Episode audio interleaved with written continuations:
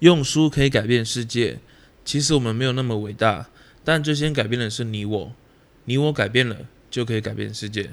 大家好，我是球球，今天呢，想要跟大家念的是《有钱人想的和你不一样》这本书的第四十九页到第五十五页哦，就是第三种影响特殊事件。那我们开始读吧。第三种影响特殊事件，第三种使我们受到制约的重要因素是特殊事件。你小时候对于金钱、财富和有钱人有什么经验或体会？这些经验太重要了，因为他们会形成你一生的信念或是幻想。让我举个例子说明：有个名叫乔西的护士来参加密集课程，他的收入很好。但不知道为什么总是把钱花光。我们深入了解后发现，他十一岁的时候，有一次与父母和姐姐去中菜餐厅吃饭，餐间他父母又为了钱的事情而针锋相对。他父亲站起身，大吼大叫，并捶打桌子。他记得爸爸的脸一会儿泛红，一会儿发青，然后心脏爆发，心脏病发，倒在地上。乔西是学校的游泳校队队员，学过心肺复苏术，于是立即为父亲急救，但仍然回天乏术，父亲死在他的怀里。因此，从那天起，在乔西的心里，金钱就和痛苦紧密相连。也难怪他成年以后会出于潜意识就挥霍掉所有的钱，以减轻内心的痛苦。有意思的是。他选择了当护士，为什么？也许他还想要玩救他的父亲。在我们的训练课程里，帮乔西找出他旧的金钱蓝图，并且加加以修正。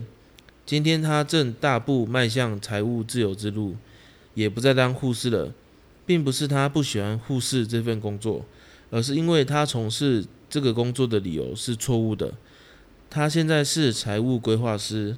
也是一份助人的工作，不过是一对一的工作，深入的了解客户过去的城市如何控制了他们今日的理财方式。我再一个再举一个例子，更接近核心的例子。我太太小时候，只要听到卖冰淇淋的货车接近的叮当铃声，就会跑去找妈妈要铜板。她妈妈总回答她：“对不起，亲爱的，我没有钱。”你去找爸爸要，爸爸才有钱。我太太便跑去找爸爸要，然后开开心心的去买冰淇淋吃。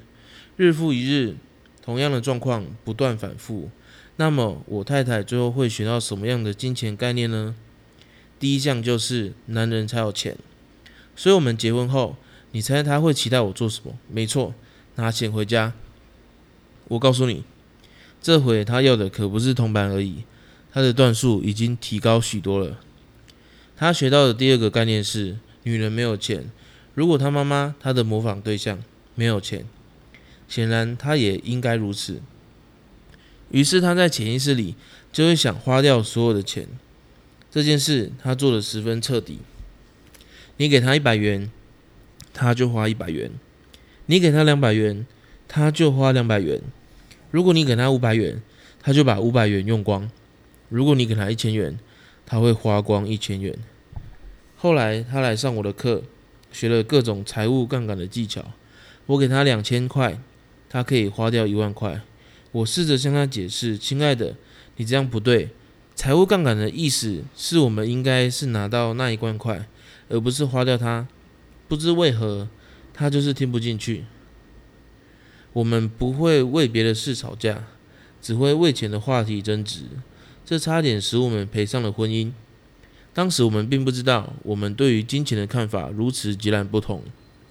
对我太太来说，金钱意味着立即的享受，就好像她小时候小时享受她的冰淇淋一样。我则相反，从小就相信必须不断累积金钱才能换取自由。对我来说，不管我太太什么时候花了钱，她花掉的都不是钱，而是我们未来的自由。但是就他而言，不管何时，我只要阻止他花钱，就是在剥夺他人生中的享受。感谢老天，我们后来都学会了修正自己的金钱蓝图。更重要的是，我们为了两人的婚姻而创造了第三份金钱蓝图。这一切努力有用吗？这么说吧，我这辈子至今遇过三项奇迹：第一，我的女儿出生；第二，我的儿子出生；第三，我太太和我不再为钱而争吵。统计数字显示，导致婚姻破裂的头号杀手就是金钱。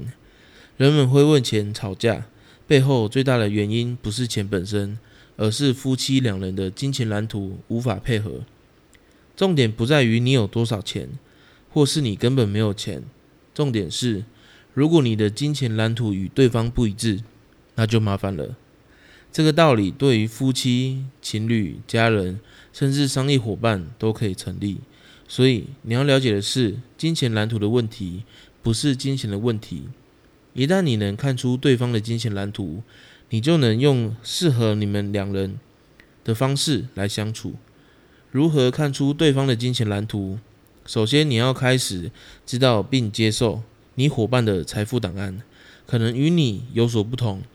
知道之后，不要觉得沮丧，而要用谅解的态度面对，尽可能去理解你伙伴在钱这件事上最在乎的是什么，并找出他的动机是什么。有没有哪些恐惧？用这种方式，你就可以从原因下手，而不是一味去对付结果。这样也才可能改善彼此的关系。如果不这么做，你根本别想改善你与对方的关系。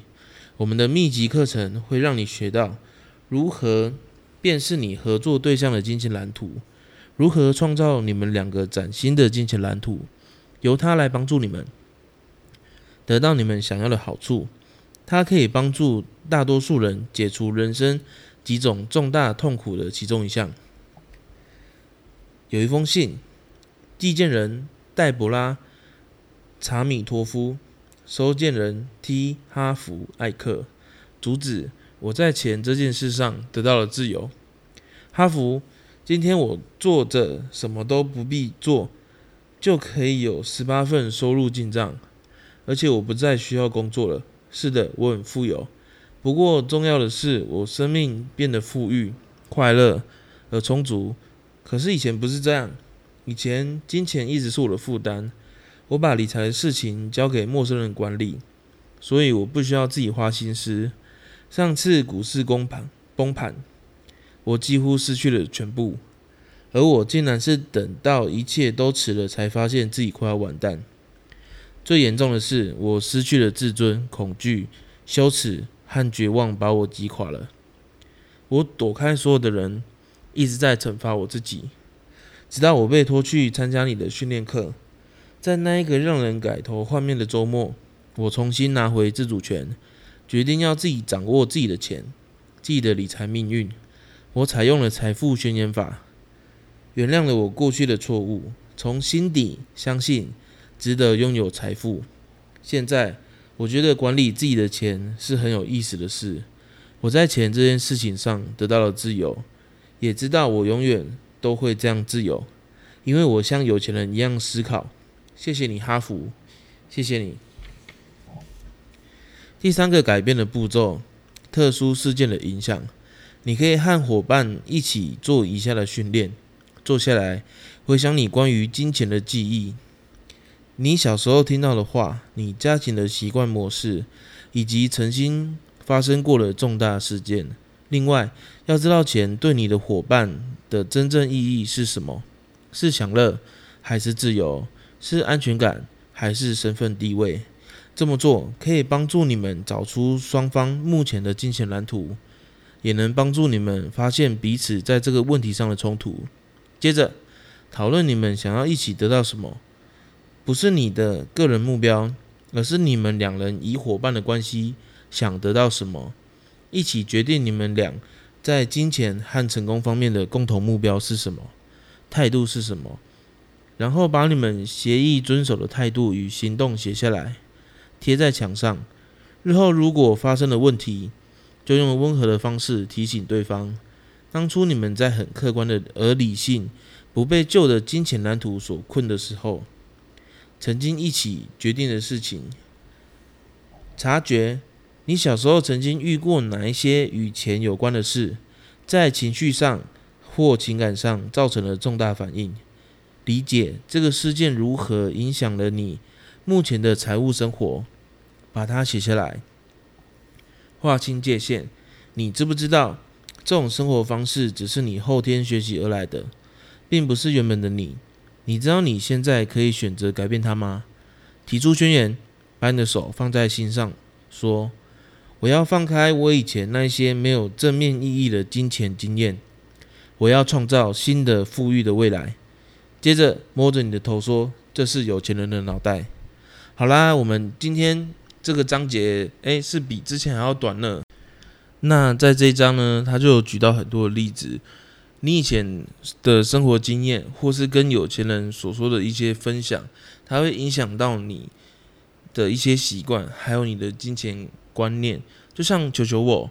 我之前有跟各位分享过，那就是有时候我需要，我想要一件东西，在我小时候很想要一件东西，那我只要得到三奶，就可以就是跟父母得到，就是我想要这个东西，他们之后会买给我。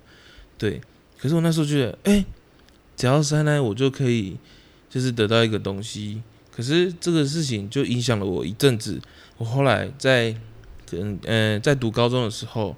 我才知道啊，原来事情不是这样子的。我不能一直只求着我想要这件东西，而去不择手段的得到它，而是应该建立我的金钱观念，透过我的努力掌握我自己的钱，然后让我可以得到我自己想要的东西，去买那样东西。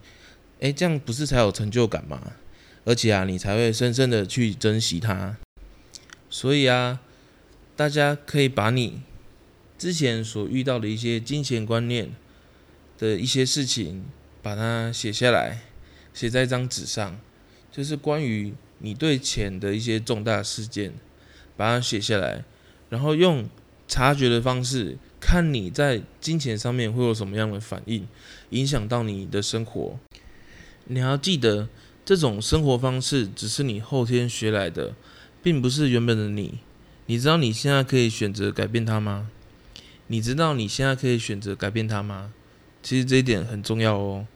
好啦，那今天我们的 podcast 就到这边啦。那记得，如果说有什么一些想要询问球球或是小黑的话，可以在留言处留言哦，或是可以私讯我们。然后记得追踪我们的 IG 还有我们的 podcast。那今天就到这边喽，大家拜拜。